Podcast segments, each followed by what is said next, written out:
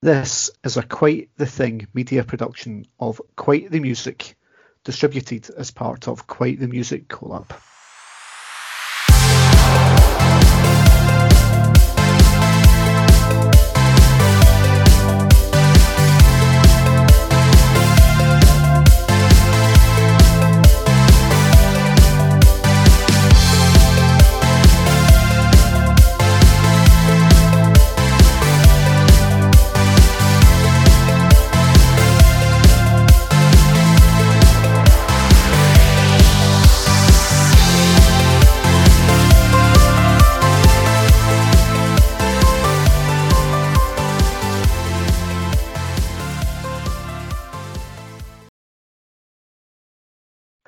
Hi everyone, my name is Gary Morris and thank you for joining me here on Quite the Music. And this week we've got quite the guest joining me to talk about his career in music, everything that's going on at the moment, is the outstanding one quarter of the brilliant British boy or British Norwegian boy band A1. It's Mark Read. Evening, Mark. Hey Gary, how you doing? You're chatting to your at least fourth favourite member of the band. It's uh, good to talk to you. No, not at all, not at all, mate. Um, it's very pleased that you've been able to come on and, and join us on this one. Um, regular people that have listened to stuff I've done in the past will know just how much of a A1 fan I am, to the point right? where I, I once sported a Paul Marazzi inspired red mohawk. So awesome. Um, so awesome. yeah bit of an Uber fan here, so yeah, filling filling a lot of bucket list dreams here. And I take it you're got... not rocking that look anymore. No, it's more of the kind of grey, kind of early 40s look, which uh, cool. is more more keeping with my age. But uh, no, oh yeah, yeah, the, the salt and pepper look can't go wrong with that. Absolutely. Um, but no, get tickets for you for St Luke's in Glasgow in October, and very much looking forward to that. Obviously, Brilliant. first time you boys yeah. will be back uh, as a four piece playing in Glasgow for probably about the first time in about 20 years as a foursome. So um, that must be pretty yeah. exciting. It's very exciting. Um, I mean, it was very exciting when when Paul uh, rejoined the band um, because we had actually been touring, um, uh, the three of us, myself, Ben, and Christian, and um, we played Glasgow several times when we did the back when we did the uh, the big reunion tour. The boys, oh no, what was it called? It was um, yeah, they reunion. did kind of like they did the boy band tour, didn't they? Yeah. And um, uh, so we we have been back many times, but but Paul didn't hadn't joined us at that point, so. Things worked out uh, in his life where actually he could free up some time to join us again, and it feels like you know the missing piece of the puzzle, and it's been great ever since. And um, yeah, we can't wait to get back out on the road with some new new songs. But of course, be playing all the old the old same old brand new hits as well. Yeah, no, brilliant. Uh, and I think it's quite uncommon um, people that, that don't necessarily know a lot of um, A1's backstory, but a lot of your back catalogue, especially from those first three albums, were all self-penned, and the vast majority of them are at least kind of co-wrote. And I think mm-hmm. for bands from the 90s, particularly in the kind of pop genre, that's not necessarily something that, that's overly common. Um, so as a very experienced kind of singer songwriter, that, that must be quite good to kind of see a song that you've written do well commercially, um, not even just for stuff that you've done, but writing mm. for, for other people as well. Yeah, absolutely. I mean, it surprisingly uh, that is that was the case that many bands when we first started out were were probably put together um, for more, you know, um, appearance wise and and the, the look of the band rather than the musical integrity of the band. And and and that's fair enough. I mean you know whatever whatever sells sells a group at the end of the day. But we we you know at least three of us in the band are like musicians. And um, and Paul is a brilliant musician as well now. I mean, he he plays a lot of bass and guitar, and but yeah, we were coming at it from a very very different place. So I mean, at the time, back in '97, Christian didn't even know what a boy band was, so he had yeah. to ask around at his school in, in Liverpool. In Liverpool, he was studying up in Liverpool. He came over from Norway to study there, so he uh, he saw an ad you know, looking to get his big break, he saw an ad, uh, join a boy band, and so he was asking around, what's a boy band? So they, some friends at school said, you know, like the Backstreet Boys. He said, oh yeah, they're pretty cool band. Yeah, I, I, I can go for that. So, um, but actually, we'd all we'd all had a lot of music background and and um, uh, songwriting ability, so it was you know, it's not necessarily the most important thing, but it's certainly the most important thing for us um, as as as songwriters to to be very much a part and, uh, of the process. And I remember when we first got together, t- just as backup, our management got a team of writers to write songs for us, and they presented us the songs. In a way, they kind of felt a bit like they were strong, but they did feel a bit like you know generic pop songs that you probably could have given to anyone. Yeah. And but we didn't, we hadn't really found our sound. And but then the songs that we wrote ourselves and the songs that we then went on to co- write with Peter Cunnah from D Ream, the managing director uh, of Sony uh, preferred those. He said, you know, these are the better songs, so let's go with the songs that the guys are writing. And fortunately, from that moment onwards, from our very first single, "Be the First to Believe," we were able to to have a hand in the writing of all of our songs up until I don't need to tell you, up until well, we'll get to that a bit later, I guess. Yeah, Take on me. Absolutely, yeah, absolutely. Which obviously w- was massive f- for you boys, which was great. Yeah. Um, another wee factoid about myself. So, 99 through to 2003, I was doing student radio at the University of Stirling, and oh, yeah. I actually used some of your tracks as like backing records on my nice. radio shows. And nice. actually, one last song was the last song I played before I graduated on the radio. Ah, so brilliant! Well, a, a, lot of A1 synergy my my backstory as well. So um, fantastic. Well, they're even better. They're even better without the vocals on, aren't they? Um, but yeah, no, that's awesome. That is awesome. Fantastic. Yeah, we'll celebrate our love. The wee kind of trumpety bit and that was perfect yes. for going into a kind of news segue bit. So um, yeah. um, that that was kind of stolen and used. Where did um, you find the backing tracks? There's a question for you. Well, it wasn't. It was just a kind of clipped it. So just before right, yeah, kicked in, yeah. and I just looped it over and over and over again. Um, as oh, that'll drive you mad. Well, uh, the, the, the Do you know what? I, I'm, I'm, I was really uh, proud of Celebrate Our Love. It's a, it is one of our cheesiest songs. It's really corny, but I, uh, similar to now the, the, songs I write, I always try to write songs that are really uplifting and put people in a good mood. And the idea with that particular song was kind of like a, you know, um, uh, uh, rhythm of the night for the beat of the yeah. rhythm of the night. You know, just an uplifting song. The moment you hear it, it just makes you, you know, lifts your mood and your spirits and stuff. And and you know, to this day, that's something that I I applied to to the songs that I write. I mean, obviously, I write like heartfelt ballads as well and songs with a little bit more depth. But I remember the first time my dad played me uh, Mr. Blue Sky by ELO, and it absolutely blew me away. And and I, have never heard anything like it. And and it was such an upbeat, positive song that I kind of thought, you know, that is what inspired me to to write songs. Yeah. And I'm presuming, obviously, with your upcoming material that, that you boys are doing, a lot of that will continue to, to be the self-written stuff, and we, we can look forward to, to hopefully absolutely. seeing that before before the tour starts. Yeah, absolutely. Well, we will hopefully release something before the tour, but chances are it'll probably be either during the tour or just after the tour. Um, we, I don't think we'll get the album finished, unfortunately, because we've still not been able to get together. Mm. So we could possibly do an EP. I don't know if the people are clambering, you know, for EPs these days. Uh, I think, you know, it, the thing is, is it's more of a singles market than it is an album market these days. Uh, yeah. Albums don't have quite the same you know um, uh, sort of uh, gravitas magic once, to them. Yeah, gravitas. Yeah. Exactly, that's a good word. It, because now people just drop song at a time, and then eventually all the songs that they've dropped kind of just becomes well, there's an album.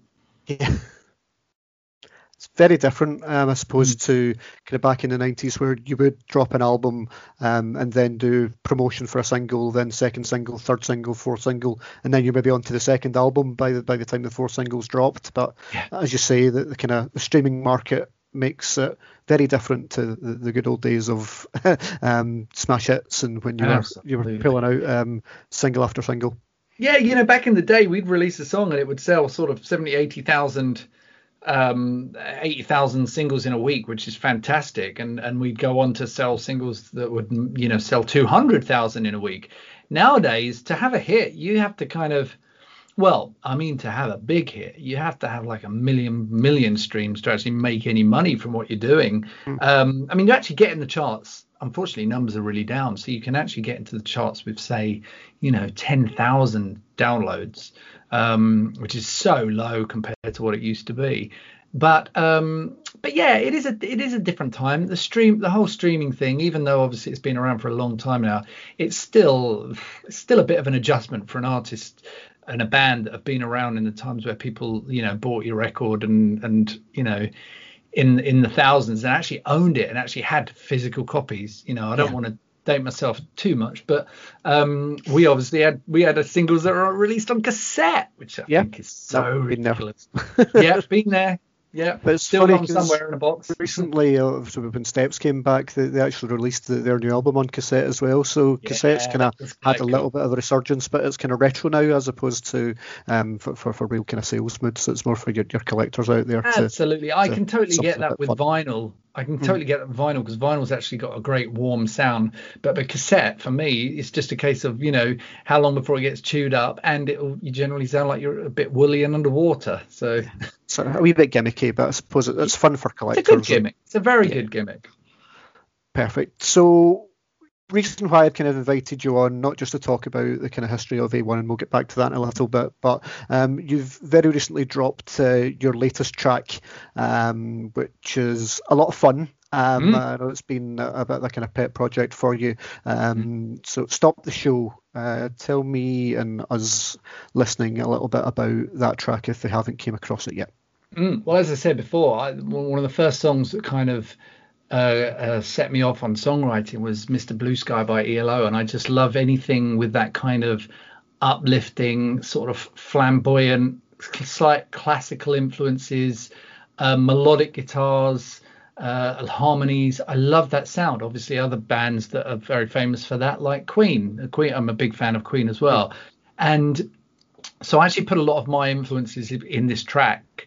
Uh, even a bit of take that. I mean, uh, I've had like comparisons to Scissor Sisters, Mika, uh, you know, uh, Queen, and, and and take that, and and those are those are that's a major good company, company to be in, yeah. very good company to be in, and and the idea with the song was to just do a song that would just really hook people, and you know they'll be singing along but also at the same time it's got a bit of a message behind it. And, and i think the timing of the message is, is very appropriate right now because i've kind of released it around the time that all the music venues are opening up around the world. And and you know because it's been a really difficult time for artists really difficult difficult time for for performers in general because you know i mean like us in the band we had all of our all of our uh, tour dates just cancelled and all of our dates in the year cancelled so it's been a it's been a strange year at home. A lot of online virtual concerts, which have been great. You know, being very grateful for those, and our our, our um, uh, fans have, have, you know been um, tuning into those, and that's been really nice. But yeah, it's been a strange time. So this song, "Stop the Show," was kind of like an anthem and a celebration.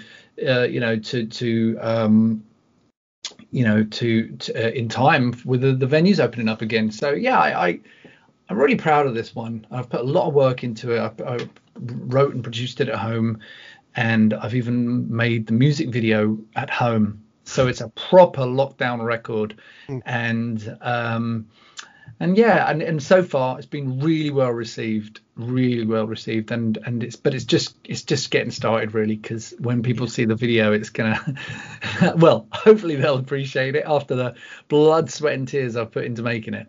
Yeah, no, absolutely. And uh, is that part of the reason why with the One Boys the the, the A game tour is very small, kind of intimate venues, just to try and get you back, kind of connecting with your audience that you've not been able to see over, say, the last kind of 24 months or so. Absolutely, yeah. I, I mean, wow, yeah. It was the we were doing the Boys Are Back tour, um, and that was cut short towards the end. So we we are rescheduling those dates, as, as far as I know, mm. and um, and well, we you know, it has been a long time since A1 have been in the UK, uh, very active in the UK. So we didn't want to sort of, you know, uh, get too carried away, and uh, so we we we chose to do smaller venues and more intimate tour um, because we knew that it would be an absolutely fantastic atmosphere. You know, yeah. turns out that it was probably the right choice on the basis that so many venues are only allowed to be you know not full to capacity so i think it's it was it's going to be a great tour mm. and um, there will definitely be new songs on the tour that's for sure because we've got at least five or six that we're we're you know raring to go with lovely and obviously all the old favorites as well which will be great um, lots of them what I quite wanted to do with this is just kind of put across my wish list um, uh-huh. as a bit okay. of a kind of. a, shall I, shall I just kind of go yes, no, yes, definitely not, mm, maybe. Yes, you, yeah, you perfect. Could, could give us a fiver and maybe we'll do it. Slip us a yeah, tenner. Do a, a, a, wee private encore at the end if it's one that's too bad. But obviously go you're going to get the, the big hits.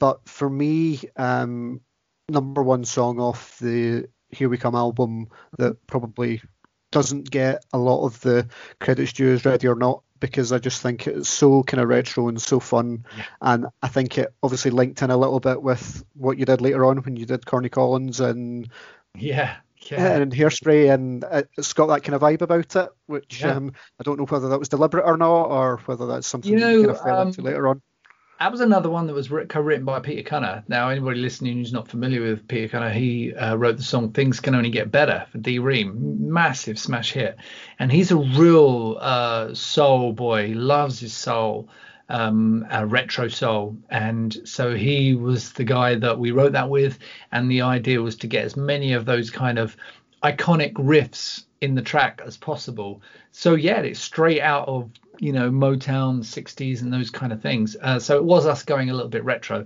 But you know, you'll be glad to hear, uh, Gary, that that's still one of our most popular songs on yeah. every single tour we do. And no matter what audiences we're playing to, even if it's not our own audience, we'll still manage to get people to do that dance routine for that song because it's so simple. I mean, we can even do it. So then definitely the audience can as well. Lovely. And most of my other ones are all from Make It Good, which is uh-huh. probably in Good my top three albums of all time. I'd still play oh. it all the time, but I'd just be happy hearing the whole album over and over again. Um, but oh. Isn't It Cheap is like one of my all-time favourites, and I know you yeah. kind of worked along with Chesney Hawkes on that one. That's and right. as a big fan of 80s music, uh, as I am mm-hmm. as well, um, how did the collaboration with, with Chesney come about? Well, you know, so sorry to be that that person. But you know, Chesney's a 90s artist. Everybody sort of yeah, thinks well. he's an 80s artist, but actually, one and only was 91. Nik Kershaw, who wrote it, is obviously very 80s. So very 80s. There you go. You brought that back around. Brought it back. Saved superbly. it. No one and that's noticed. why you're the host. but, um, so uh, no, you're absolutely right. Nik Kershaw did write that song and present that to um, uh, Chesney's dad, Chip Hawkes, and said, "Hey, I've got this song for you." They weren't sure about it at first, but Chesney's dad knew that that was a hit. He said, "No, this song is going to be a hit. You've got to record it." And sure enough, it was. Um, Chesney's a lovely guy, and and Paul from our band had been doing a lot of writing with uh, Chesney. Um, and a producer by the name of Terry Adams, who um, uh, did some of our B sides back in the day. Um, see, B sides that's something that doesn't really exist anymore. Yeah. But yeah, he produced some of our early, earlier uh, extra tracks and so that's how the connection was made between those guys mm. and um, we've kept in touch ever since but i can tell you the, the original version of isn't it cheap now i'm not i don't want to say anything bad about the make it good album because I, I i'm really proud of that one because that was one that particularly myself and christian did did most of the production on mm. along with the production team that we were working with mike hedges um, and so the original version of isn't it cheap that was produced by you know Paul, Terry, and, and Chesney is is a very very different version, and it's much more raw and rootsy kind of um, rock and roll version, and it's even got slightly different lyrics as well. Okay. Because um, we had to change some of the lyrics because originally um, Paul referenced the Rocky Horror Picture Show. Ah, nice. Let me take you to a place know, right beside the Rocky Horror Picture Show. So it was kind of like the producer Mike Hedges said, "You're probably not going to get away with you know, yeah. that expression." Even though I don't know, you know, but he's quite possibly right. So we change it to the, I can't even remember what we changed it to, dirty little picture show or something like that, yeah. you know. Um, and uh, but yeah, the original version is fantastic, and I, I don't know if Paul's released it anywhere. Um, but if he hasn't, I think he should because I think a lot of fans would I'd love to hear some of those those make it good demos are actually as good, if not better, than the actual album itself. Because it did kind of mark quite a shift in sound f- for you boys from obviously the first two albums were slightly more kind of mainstream kind of poppy boy bandy sound although yeah. obviously with, with, your own edge to it um, but the third album is very guitar based and a lot more kind of melodies and kind of a lot less electro pop and th- I think that's what I liked so much about it. Um, mm-hmm. And certainly there's some some great tracks on there. Learn to Fly, Let It Out are brilliant as well. Um, so I'd just love to hear that whole album live because um, it's something that didn't really get idea. the opportunity to, to do just mm-hmm. due to the timings of when it came out. So. Yeah, no, you're absolutely right, and we'd love to do that as well. Um, there's a there's a few mixed feelings in the band about the Make It Good album for a few reasons because it was a slightly challenging time for the band. Um, things were getting a little bit more um, fragmented, and people were feeling the feeling it after having been on the road for so many years. Yeah. But the um, oh, where was my train of thought with the Make It Good album? But yeah, I, I mean, uh, I'm I'm certainly very proud of it, and it's certainly one of my my favorites. But yeah, now the reason the reason we changed the sound and the reason we went for that direction because it was a bit of a make or break album for us. The record company had had success with us; we'd had number ones out. The, the last two albums had done well, but they really felt we needed to go to the next level, and it was a chance to let us be the band that we we really were, more so than we were the dancing boy band.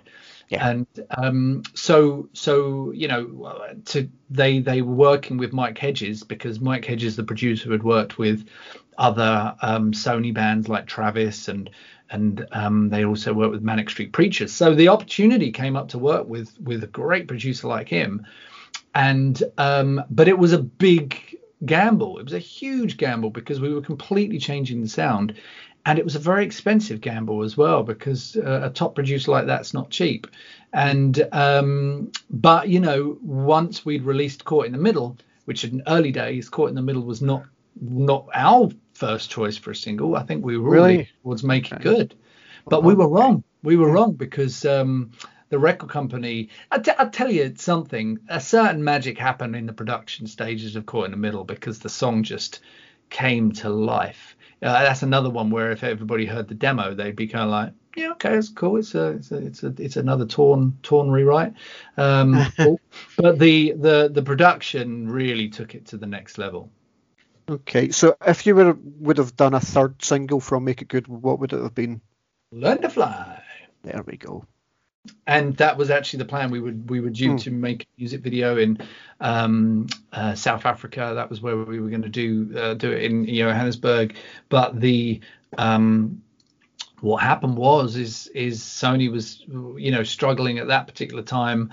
Um, and they didn't have the, the the funds to for us to make a proper music video, so we had this kind of we hit this kind of stalemate where we weren't able to actually make the video that we needed and we didn't have the funds to actually promote you know learn to fly the way it needed to be. So it was unfortunate that things fell by the wayside at that point. However learn to fly i don't know if you're aware was later released in australia um, uh, by a pop idol by their idol winner and it became a big number oh, one. okay. I don't know that so it has been covered hmm. by mm. an artist called Shannon Noll, I believe. Yeah, okay. Christian would, would, know more than me because it was mm. that's actually his song. So yeah, but yeah, um, we we do learn to fly on our gigs, and it goes down very very well because it's a very mm. personal song hmm. Christian, and, and it's a it's a great tune.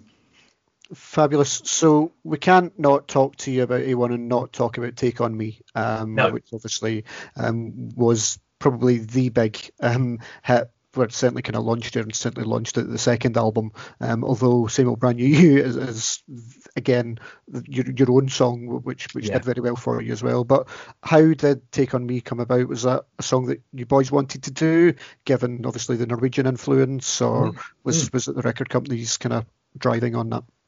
You'd think that because obviously Christian being from Norway, but actually the, the, it's it's sacrilege to do such a huge huge record, whereas Take On Me over in Norway is like the second national anthem, as Christian often says, and which is true. Uh, they're such a big band. Um, but the uh, it was actually our manager's idea, Tim Byrne, um, uh, who also managed Steps. He, yeah. we, he, you know, he'd seen. Uh, things were looking good. All of our first three, four singles had gone into the top five, um, top five, top six, and we needed to take it to the next level and so many artists at that point were doing kind of cover versions to kind of just break through even even established artists like Madonna was doing was doing cover versions. She did a cover version of American Pie, and um, you know it's it's very common for bands to do do their own have their own take on a cover version.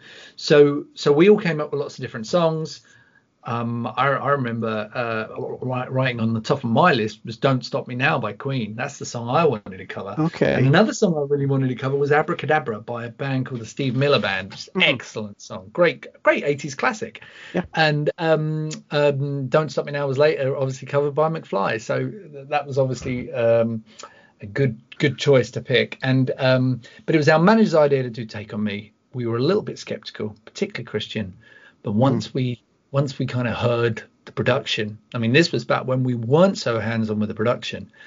And um, they had Mark Taylor, who produced Cher's Believe, and um, Enrique Iglesias' Hero. So he, he he kind of gave it his magic touch, and we felt it was really special version and and it was just one of those um, cases where everything clicked. We had a great dance routine, we had a great presentation, we had an amazing video, which at the time was quite groundbreaking and ridiculously expensive. Mm-hmm. But now you could now you could probably make it on an app. Um, but back in the day, it was quite groundbreaking. So it was one of those cases where everything clicked. I remember the first time we performed it in Glasgow on on a on a live summer event, and it absolutely blew blew the audience away because it was just energy. It was such yeah. pure energy, and we felt like, yeah, we got something here.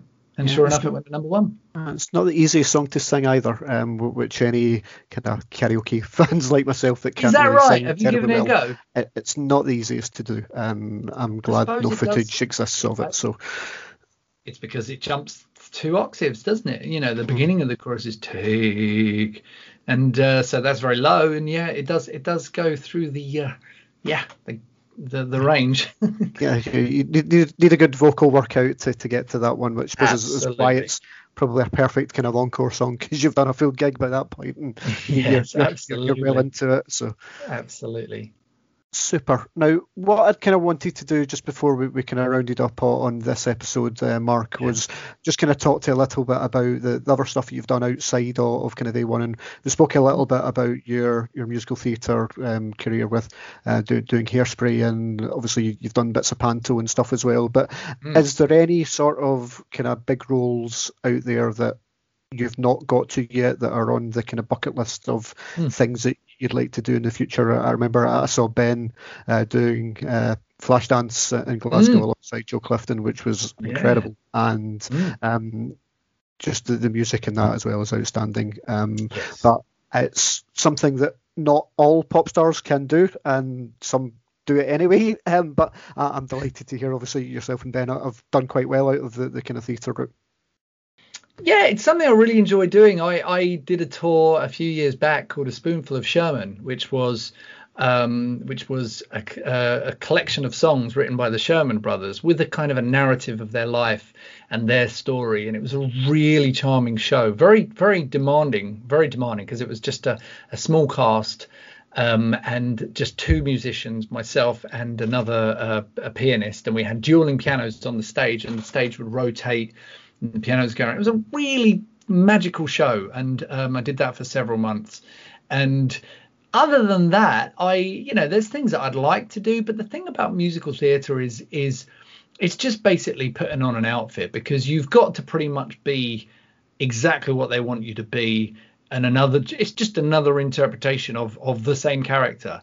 That's why I liked um, a spoonful of Sherman because it was more be, me playing myself. Yeah but uh, interpreting somebody else's songs. So, um, yeah, I, I, I, in terms of a dream role for me, it would probably be uh, Seymour from Little Shop of Horrors or The Dentist, because that's absolutely one of my favorite favorite shows. Okay. Um, always has been, and uh, yeah, that that would be a real dream come true. And also getting to play Corny Collins in Hairspray was great because that's mm. right up my street. Um, yeah, but yeah, well, who perfect casting for that. Yeah, I am very corny. You're absolutely right there. so yeah, so I mean, I, am I'm, I'm open to to anything that may be around the corner on that front, but I be, I believe that with the year completely chock a block, I think my next chance to to tread the boards will probably be um, in Panto. Hmm. Oh no, it's not. Oh yes, it is. I was. Yeah, I'm setting you up for that, by the way, and you yeah. totally took the bait. That is why this is quite the show. Quite the show, uh, and you've been quite the guest, Mark. I thank you very, very much for, for joining us. Um, as I say, I'll look forward to seeing you in person in October at St Luke's in Glasgow. I believe there's still a few tickets, but it's literally a handful, I think, for Glasgow left out there. So um, if you want to come along and see what will be an outstanding show, go along and, and get your tickets for that, and you'll be able to see me there with sporting maybe a, a grey and red mohawk. We'll, we'll see how that yes. goes. Fantastic. Love it. Thanks so much, Gary. I really appreciate it. And, and yeah, see you on tour. Absolutely. And best of luck with uh, Stop the Show. Nice. Thank you. Thanks, Mark. Cheers. Bye.